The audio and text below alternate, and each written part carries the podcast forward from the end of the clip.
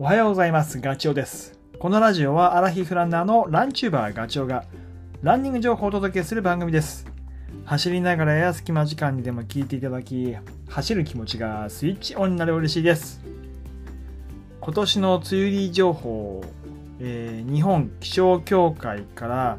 5月30日に発表されていますね。九州と関東はいつも平年よりも遅いそして、えー北陸と東北はほぼ平年並みということです。で、そうですね、5月30日の情報より前の話では、えー九州と関東の梅雨入りは平年よりも早いっていうふうに予測されてたんだけど、まあ、直近だと遅くなってるということです。でちなみに日にちで言うと九州四国東北東海、えー中国近畿が6月の11日ぐらい土曜日か。で関東甲信越と北陸あと東北の下の方ね南部の方が6月の12日ということです。で東北の北部は6月の15日という情報が発表されていて、あとね、えー3ヶ月予報も出てましたね。これは5月の24日か。えっ、と、6月、まあもう6月だけど、6月と8月は、あ平年よりも高くなる予報です、気温は。で、あと、真夏日っていう、まあ、いわゆる最高気温が30度以上になる日、まあ、いつからかっていう、まあ、この日から本格的にね、暑さがスタートするんだけどこれが僕が住んでいる神奈川県、まあ、横浜っていうところで見ると平年はね、まあ、7月の22日らしいんですけど、えーここ3年のデータで言うとまず2019年が本当かなこれ2ヶ月早いんだよね。5月の25日。で、えー20年2020年が6月の12日。で去年が21年が6月の8日と。いうことです。っていうかもうすぐそこまで来てますね。マジか。どんどんどんどんこう暑くなる日が早まってるってことか。でまああのそうなってくると注意しなきゃいけないのはねランニングする僕たちにとってはやっぱりね熱中症とかそういう気にしなきゃいけない脱水症状も含めてね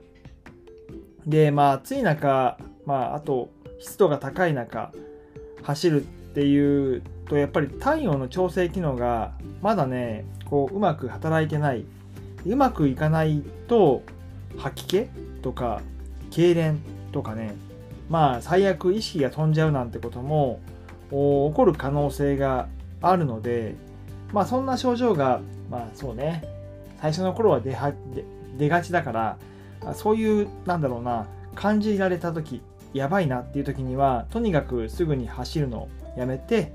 えー日陰に入って体を冷やすということがすごく大事っていうか必要ですよね。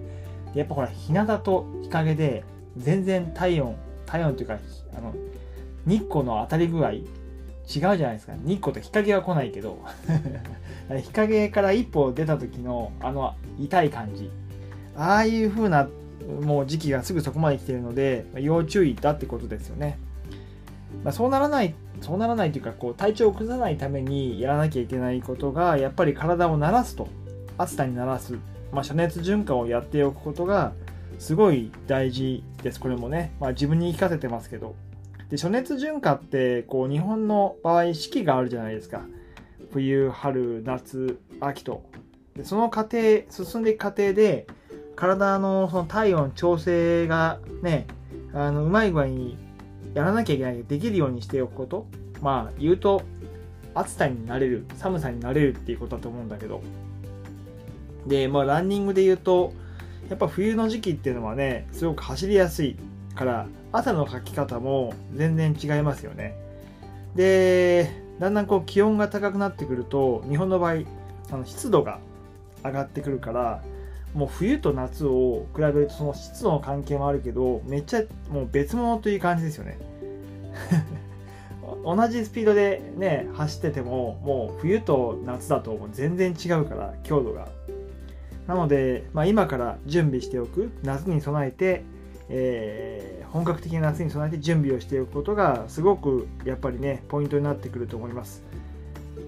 でまああの暑熱順化しておくっていうことで何をするかっていうともうなんだろうね、まあ、手軽なのはねあの走る時のウェアを少し長袖着るとか、まあ、ウィンドシェル着るとかっていう、まあ、発汗量を増やしておくっていうことが、まあ、一つやり方としてはあります。であとサウナ連とかね、よく言いますよね。で暑い時に、まあ、ちょっと我慢して走ってみるとか、まあ、そうすることで少しずつ体が暑さに慣れてきて、えーまあ、2週間から3週間ぐらいで、えー、順応してくるっていうふうには言われてます。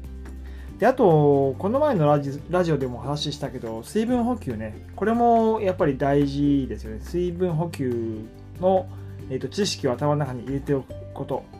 でこれも天候とか、まあ、体調とか運動の強度によって変わってくるけど、やっぱり1時間で自分の、えー、必要な量、水分量、まあ、いわゆる逆に言うと汗のかく量を知っておくことがすごい、えー、重要になってきますよね。でどうやってその汗をかくのかって1時間で汗をかく量を知るかっていうとまあ一番簡単なのは自分の体重を測っておく例えば僕は体重が今67キロえー、去年の夏ぐらいは65だったんだけど あのー、今年に入ってちょっと体重増えてて今67キロ。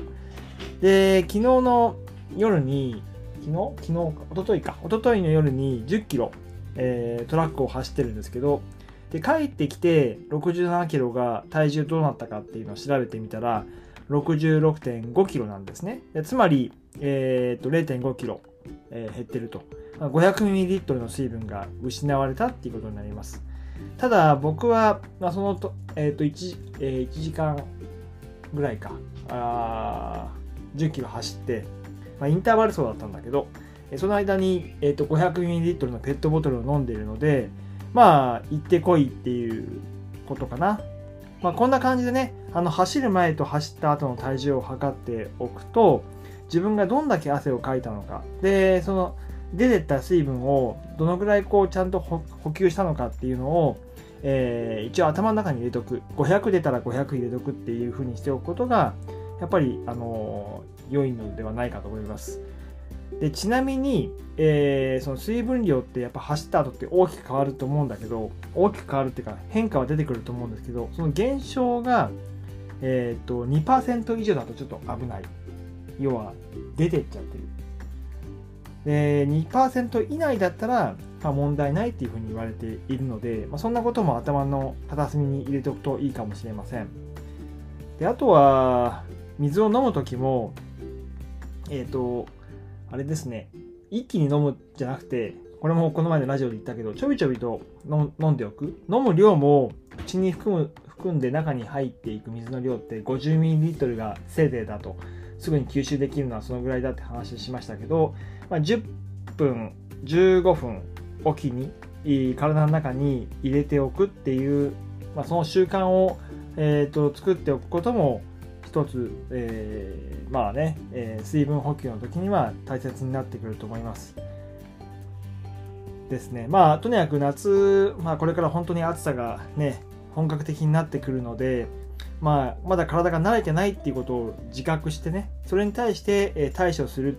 ことを準備しておく、まあ、いわゆる暑熱順化をしておくっていうことは、えー、今からできることなのかもしれませんし、えー、自分の、ね、必要な水分量っていうのを知っておくことも、えー、今の時期だったらあの必要なことかもしれないと思います。はい、で僕はとりあえず6月の10、11、12に長野県の木島平で、えー、奥下の100っていうトリラン100キロのレースを走るので多分ね相当暑いと思うんですよ もうあんまり時間ないけどとりあえず暑さ対策っていうことでちょっと汗をかく練習はえー、ここね、1週間、10日ぐらいかな、ちょっとやっておこうかなっていうふうに思ってます。はい、えー、今回のお話が少しでも役に立てば嬉しいです。それではまた次回の放送でお会いしましょう。ガチョウでした。バイバイ。